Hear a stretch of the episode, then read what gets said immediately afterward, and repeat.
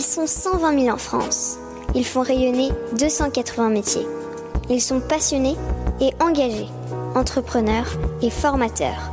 Ils aiment la tradition et soutiennent l'innovation. Ils valorisent nos territoires et défendent le fait à la main. Ils sont artisans d'art et ont des métiers d'avenir. Cet épisode est produit grâce à l'implication de l'association Ville et Métiers d'Art. Ce réseau regroupe environ 600 communes qui s'engagent entre autres à favoriser l'installation de professionnels des métiers d'art dans la ville, organiser des actions de communication et de sensibilisation, développer le tourisme culturel et accompagner les actions de formation. Bonjour à toutes et à tous, vous qui êtes passionnés d'artisanat d'art. Je suis Odoguet et vous écoutez le podcast Voix de Artisans d'avenir. Avec Philippe Azé, nous avons créé Artisans d'avenir qui accompagne les artisans d'art et futurs artisans dans la construction de leurs projets, de l'orientation au développement de leur entreprise. C'est pour cela que nous voulons faire découvrir les aventures entrepreneuriales des artisans d'art, les réussites, les erreurs, les astuces.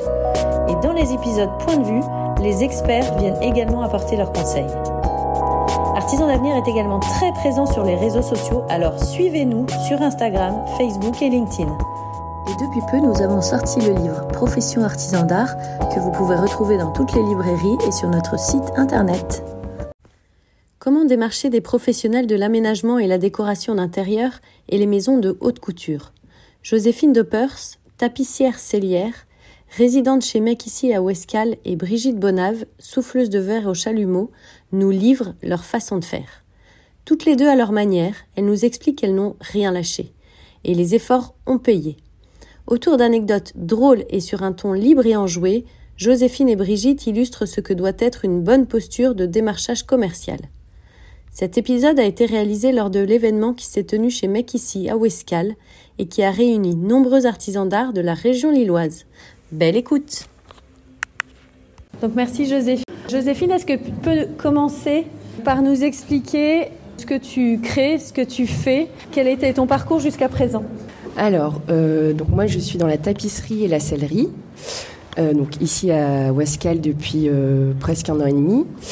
Alors mon parcours d'études, j'ai d'abord fait Saint-Luc à tourner en ébénisterie et tapisserie, et j'ai ensuite été au Compagnon du Devoir en sellerie nautique, et j'ai fait mon apprentissage dans le sud, donc à Antibes, dans la sellerie nautique. Et ton apprentissage, donc c'était dans la sellerie nautique, c'était une formation pour laquelle tu as déjà été formé pendant ton, tes études Non, pas du tout. À Saint-Luc, c'était vraiment ébénisterie et tapisserie. Donc en fait, la sellerie, c'est encore différent. Et comment t'en es venu à vouloir faire de la sellerie parce que déjà mon, mon, projet de base c'était de faire ébénisterie pour travailler dans les bateaux et donc j'ai débouché sur la tapisserie puis la sellerie pour vraiment me spécialiser dans, dans le milieu du nautisme mais je suis pas restée dans le sud parce que le nord, c'est quand même euh, the place to be. Donc euh, je suis rentrée. Mais euh, tu es revenue dans le nord. Voilà. Mais initialement, qu'est-ce qui t'a donné envie de travailler pour, dans le nord Alors, c'est parce que j'ai fait une transatlantique. D'accord, donc c'est les bateaux.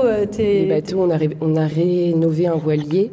on faisait partie d'une association qui s'appelait Conscience Solidaire et on a fait tout un projet humanitaire donc c'est venu de ça quand j'avais 21 euh, ans, je pense, et après. Euh, et là, tu t'es dit, il y a un marché pour. Oui, et puis j'étais euh, passionnée vraiment par, par ce milieu. Par les bateaux. Voilà. Et aujourd'hui, est-ce que tu t'adresses toujours au chantier nautique Est-ce que tu as mis du temps à trouver des clients dans ce secteur-là? Dans le Nord, c'est quand même compliqué de, travailler dans le milieu du nautisme, même s'il y a des bateaux, même s'il y a des péniches.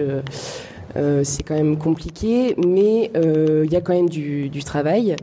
Et même si c'est pas dans le milieu du nautisme, ça reste dans tout ce qui est aménagement, donc agencement de, euh, de collectivités, de restaurants, de, aussi bien pour du particulier que pour du professionnel. Enfin, enfin, je travaille pas dans les bateaux vraiment, mais mon but c'est de développer cette, ce marché ici dans le Nord. Parce que je pense que c'est possible, étant donné que là, en travaillant à Antibes, il y avait énormément de personnes qui, euh, venaient pour, euh, pour faire leur euh, coussin de bateau, leur taux, et qu'ils arrivaient au mois de juillet. Sauf que nous, au mois de juillet, c'était fini. On avait déjà préparé tous les bateaux qui partaient en, croisette.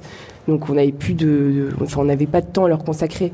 Mais quand tu étais à Antibes, tu travaillais dans une entreprise ou tu étais à son... Oui, oui, je travaillais dans une entreprise. Donc euh, voilà, l'entreprise avait déjà ces clients-là dans ce milieu-là, et donc toi, tu faisais de la tapisserie dans cette entreprise-là. On faisait vraiment tout ce qui est du, enfin, pour les bateaux, quoi.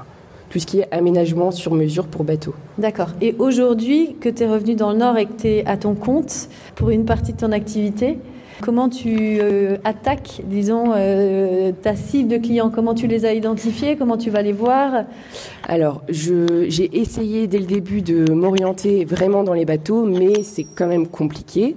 On va pas se, on va pas se mentir, hein, vraiment.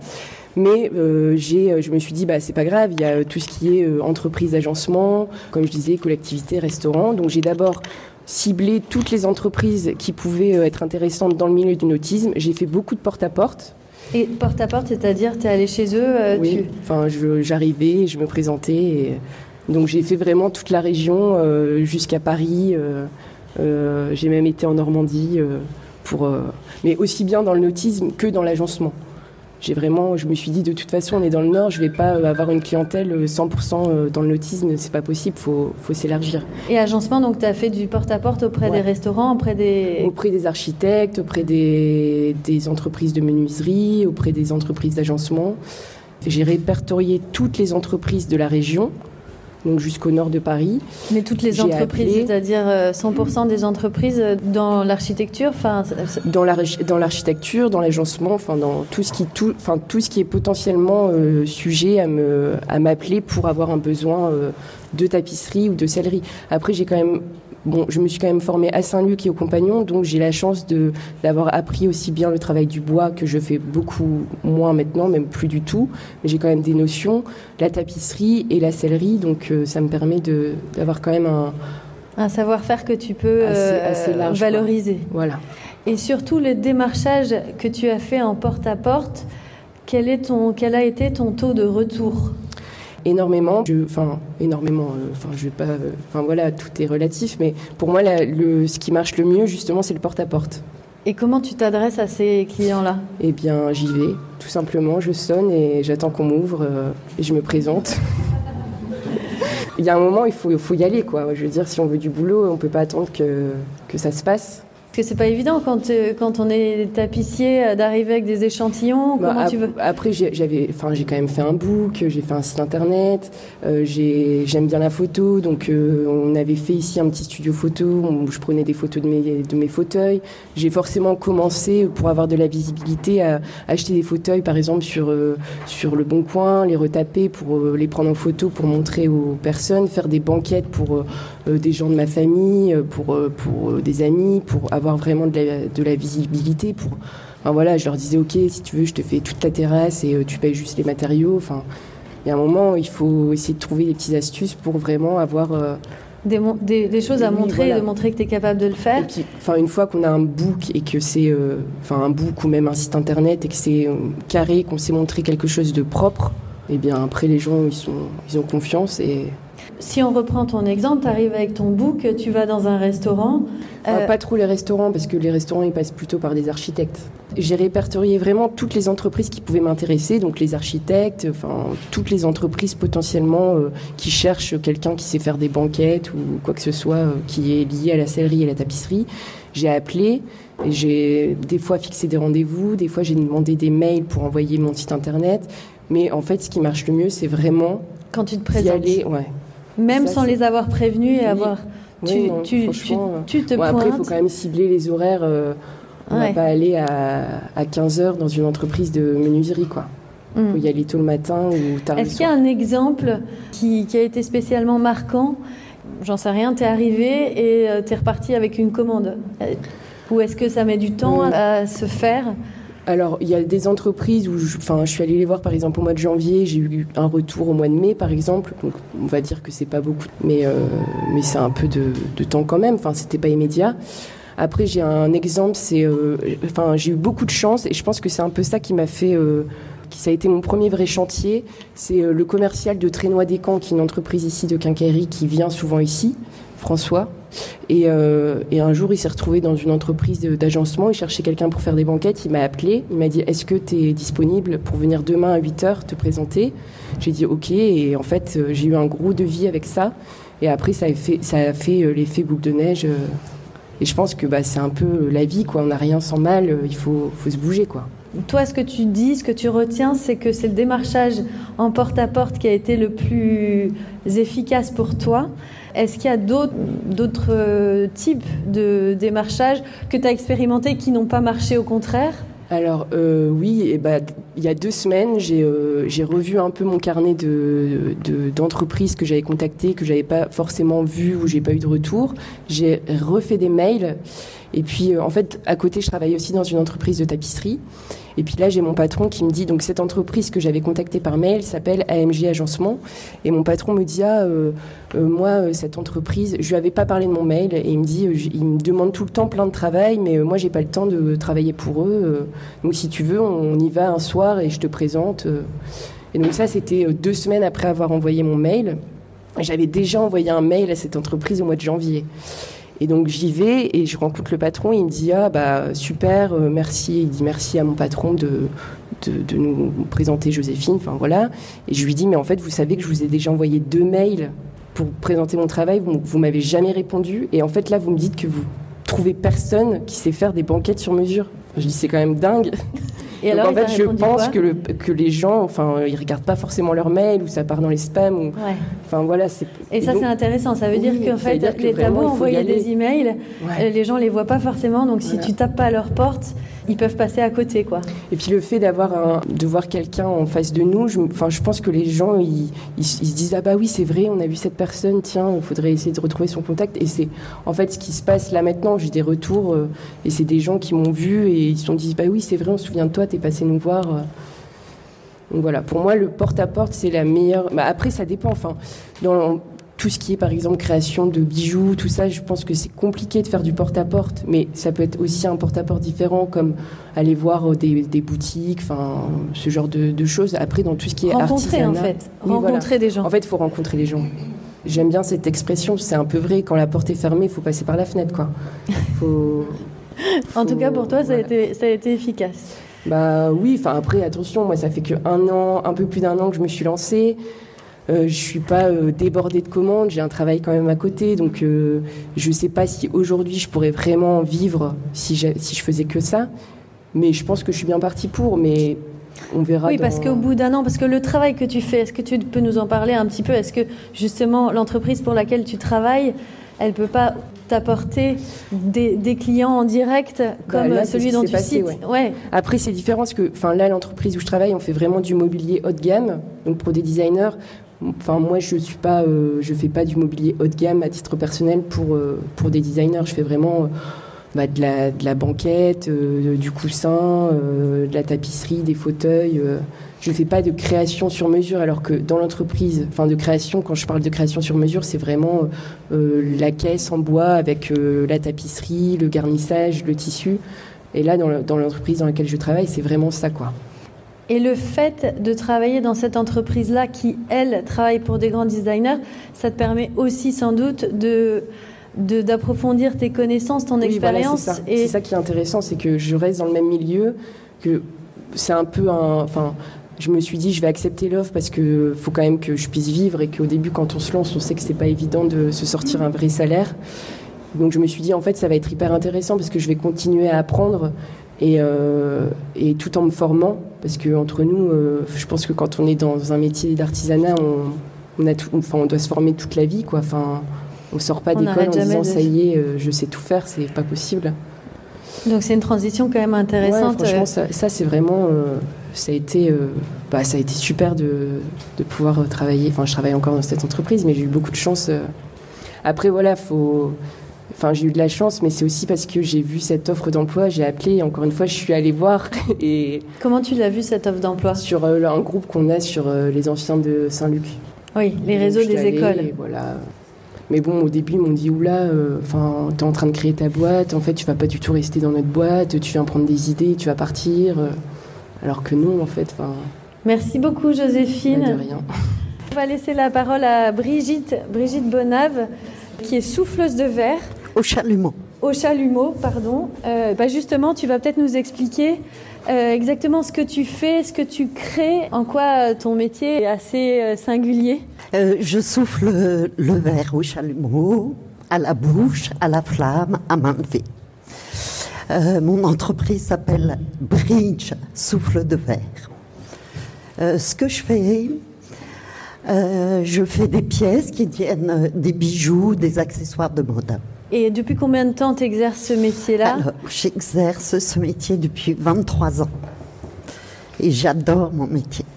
Mon aventure a commencé quand j'étais auteur de livres de loisirs et le premier ouvrage portait sur euh, les perles de rocaille, des petites perles en verre qui font entre 2 et 7 mm de diamètre. Et j'avais proposé à mon éditeur de faire un reportage sur comment fabriquer ces perles. Et quand j'ai mis mes mains dans ces caisses de perles en verre, je me suis dit en secret, un jour, je fabriquerai mes perles. J'ai une formation de 10 semaines au lycée d'Orient à Paris qui forme les souffleurs de verre depuis 1931. Et ensuite, je me suis installée, donc j'ai fait ce qu'on ne doit pas faire, sans client, sans rien. Et donc, euh, la première année et demie, j'ai fait, comme beaucoup, les marchés artisanaux. Et le dimanche soir, je pleurais comme un bébé, parce que je ne vendais rien. Donc, je me suis dit, c'est peut-être pas ma clientèle, tout ça pour dire qu'on peut changer d'angle et changer de chemin. Il n'y avait pas encore Internet. J'ai acheté des magazines de mode, l'officiel de la mode principalement, et j'ai répertorié toutes les grandes maisons de haute couture. Donc j'avais pas de clients dans ce milieu, donc euh, j'ai fait comme Joséphine, des belles photos, sauf que j'envoyais ça par courrier postal, avec une petite pièce en verre pour que mon dossier soit en haut de la pile. Voilà. Et mon premier client a été Yves Saint-Laurent. J'étais reçue par Loulou de la Falaise. Et comment tu présentais tes produits euh, aux grandes maisons? Mm. Tu vendais des perles de verre, mais pour que eux les utilisent à quelle fin? Euh, Non, en fait, euh, j'ai toujours fonctionné à fabriquer des pièces pour les inspirer, les faire rêver. Et quel type de pièces tu leur montrais? Alors, oui, je vais dire juste avant, donc je travaille du verre borosilicate, qui est un verre sans plomb. Et quand j'ai commencé, tout le monde était branché sur le sodo calcique, qui est un verre qu'on appelait le verre de Murano, qu'on appelle toujours le verre de Murano, qui à l'époque, maintenant, je ne connais pas sa composition, et qui avait un peu de plomb, donc il était beaucoup plus lumineux. Et moi, ce qui m'intéressait, c'était les formes et j'ai opté pour le borosilicate, qui est un verre sans plomb. Et je me suis dit comment le rendre plus lumineux. Donc j'ai cherché, euh, cherché, cherché, cherché, et j'ai créé ma technique de, euh, d'inclusion de métaux précieux, qui est ma spécificité maintenant. Voilà. Et alors pour en revenir à, aux pièces que tu présentais aux grandes maisons, qu'est-ce que tu leur présentais comme pièces pour qu'ils puissent se projeter dans un projet qui leur appartienne? Alors, ben, ça, c'est un peu aléatoire.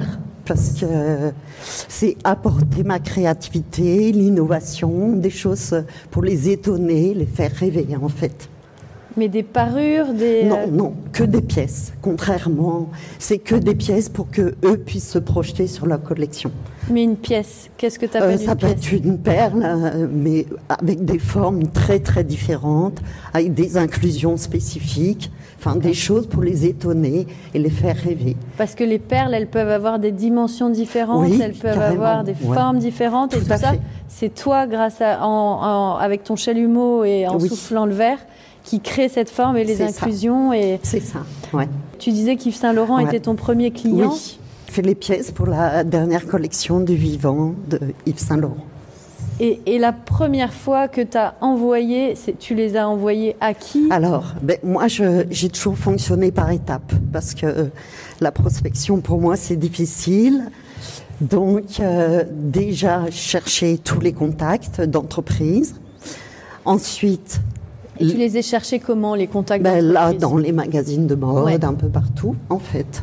Après, maintenant, c'est plus facile parce qu'il y a la fédération de la couture où ils mettent des calendriers avec toutes les maisons de couture. Donc, euh, gérer mes contacts, c'est plus facile de les avoir. Quoi. Mais là, euh, chercher ben, leur adresse, ensuite téléphoner, ensuite euh, essayer d'avoir le contact, donc comment on appelait ces gens-là, Et la qui- et responsable par exemple, de chez- style. Voilà, c'est ça. Et Voilà. par exemple, si on, on cite Yves Saint-Laurent, qui, qui tu as contacté Parce qu'il y a du monde, donc qui faut-il con- Donc euh, contacter j'ai cherché avant et je me suis dit c'est les responsables de style, les stylistes, les responsables de collection, c'est le studio, etc.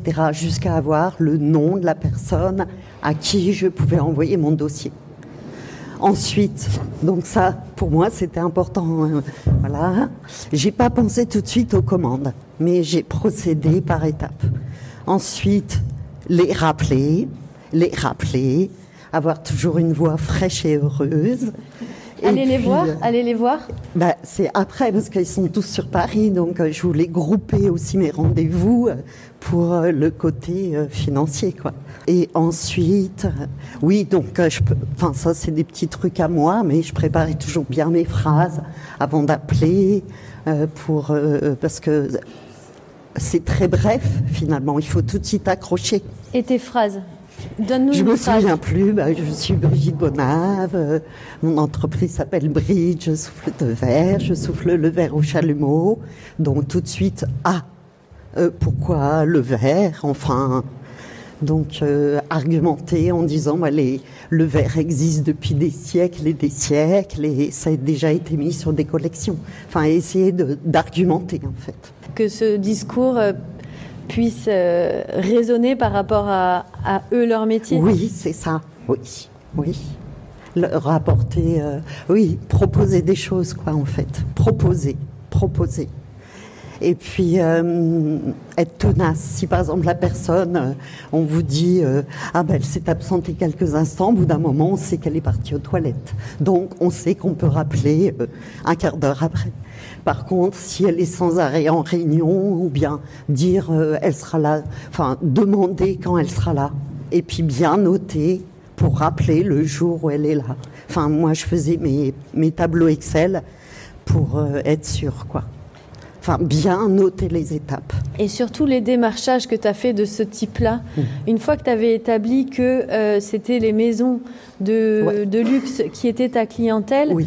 tu as eu quoi comme taux de retour euh, sur toutes les, tous les contacts En Que- pourcentage, à peu près ben, déjà à savoir que, enfin, je, je dis ça, mais c'est vrai pour moi. Par exemple, euh, j'allais prospecter quand même trois mois par an. hein. Donc, euh, Et tu allais prospecter trois mois par an, ça veut dire quoi? sur Paris. Donc tu passais trois mois à rencontrer des gens et des gens et des gens, trois mois par an. Et pendant ce temps, ces trois mois, tu ne travaillais pas de, de Non. tes mains. C'est que que de la si- prospection. Ben, oui, parce que je voulais absolument avoir des commandes. Donc, euh, il fallait Et que ça, je passe c'était par là. après l'expérience Saint-Laurent ou Euh, avant? non, tout au long de, de- euh, tout au long de l'année. Maintenant moins, mais Ça a duré euh, combien de temps cette période où, trois mois, tu, tu prospectais pendant trois mois? À peu près euh, pendant cinq ans. Et après, j'ai compris que la période la plus creuse pour eux, c'était au mois de mars. Et donc, euh, j'axais plus là-dessus. Il fallait que j'arrive quelques mois avant chaque défilé, en fait. Donc, il y avait deux défilés couture et deux défilés prêt-à-porter. Donc, il fallait que je reste dans ces creux-là. Et si, par exemple, j'avais décroché pour la couture, après, enfin, je prospectais aussi pour le, euh, la Fashion Week, et puis c'était relancé après pour, pour ce qui se rappelle que je- j'existe, quoi. et, et par exemple, pour ces maisons-là, si tu as comme premier client Yves Saint-Laurent, Mm. est-ce que c'est pas un, un problème en fait pour les autres maisons ou ou pour, ou pour Yves Saint-Laurent que tu ailles prospecter des concurrents à eux ou Non. non Pas du tout, parce que, euh, comment dire, dans les pièces, donc j'avais avec mes petites boîtes, euh, voilà, de pièces, et puis euh, chaque maison a sa spécificité, en fait, et chaque collection est spécifique.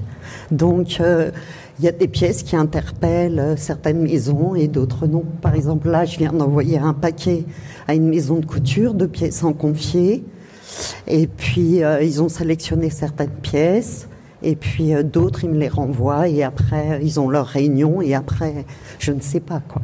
Et aujourd'hui, donc tu ne travailles que pour les maisons de haute couture euh, Je travaille principalement avec les maisons de couture à 80% et après les particuliers. Alors contrairement à beaucoup, moi, le salon, le CIMA n'a jamais marché pour moi. J'ai essayé la foire de Paris, maison d'exception, révélation et euh, et puis euh, c'est c'est pas terrible. Donc je fais parce que c'est pas de la mode peut-être. Toi, tu es plus dans la mode. Je ne sais pas. Je ne tu, sais pas. tu saurais pas dire pourquoi ça n'a pas été efficace pour toi Je ne sais pas. J'ai beaucoup euh, réfléchi, je ne sais pas. Et comment tu arrives à fidéliser ces maisons de haute couture? Est-ce que tu as beaucoup de... Euh, une fois que tu as réussi à en convaincre une, est-ce que c'est des commandes récurrentes? Ça dépend les maisons. Parce que au début, j'avais remarqué que si une collection travaillait sur le verre, c'était pas la peine de les reprospecter tout de suite. Fallait que j'attende. Par contre, j'ai travaillé quand même pendant 19 ans avec Jean-Paul Gaultier. Donc à chaque collection, parce que Monsieur Gauthier euh, adore le verre. Donc euh, c'était chouette. Donc là, c'était même plus la peine d'aller rencontrer, avoir un rendez-vous. Quand je l'appelais, il me disait non mais je, je, sais que je connais votre travail quoi. Donc euh, c'est super. Donc le bouche à oreille quand même, ça, enfin la, la... Dans chaque maison, mais pas. Mais pas entre, parce qu'ils communiquent pas parce entre. Parce qu'on est tenu à la confidentialité. C'est pour ça, pour moi, sur les réseaux sociaux, c'est difficile parce que je peux jamais montrer mon travail.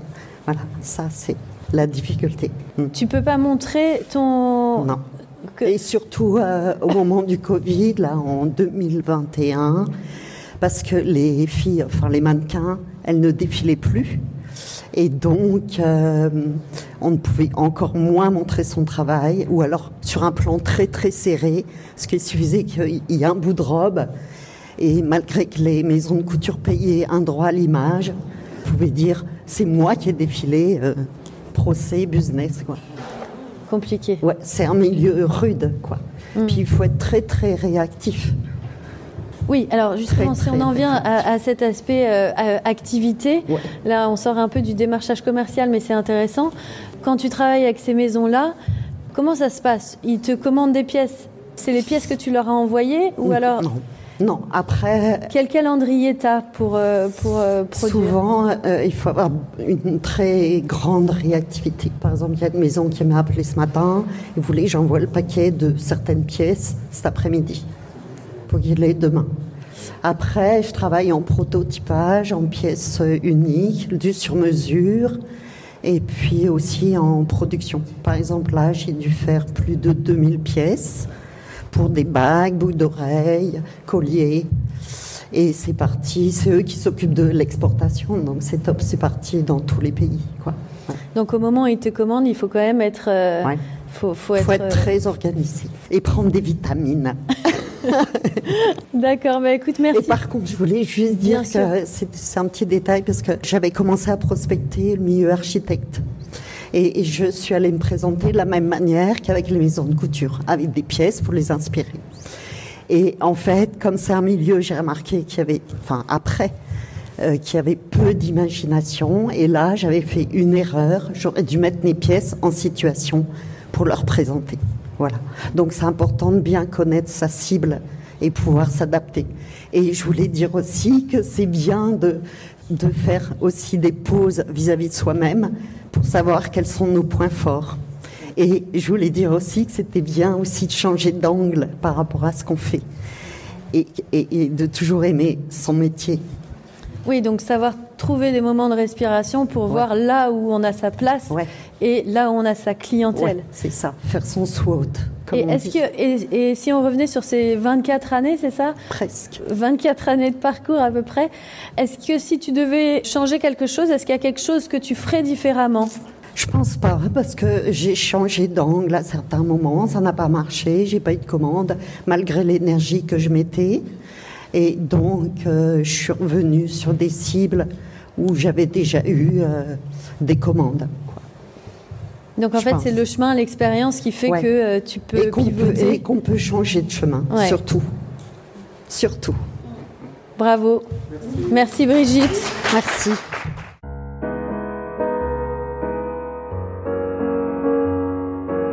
Et voilà, c'est terminé pour aujourd'hui. Nous espérons que vous avez passé un bon moment enrichissant. Si vous voulez nous aider à faire découvrir le podcast et si vous pensez qu'il est nécessaire de faire connaître les parcours des artisans d'art et de leurs entreprises, parlez de nous autour de vous. Et s'il vous reste maintenant encore 30 petites secondes, notez ce podcast avec 5 étoiles sur la plateforme d'écoute que vous utilisez. Merci et à bientôt pour un nouvel épisode.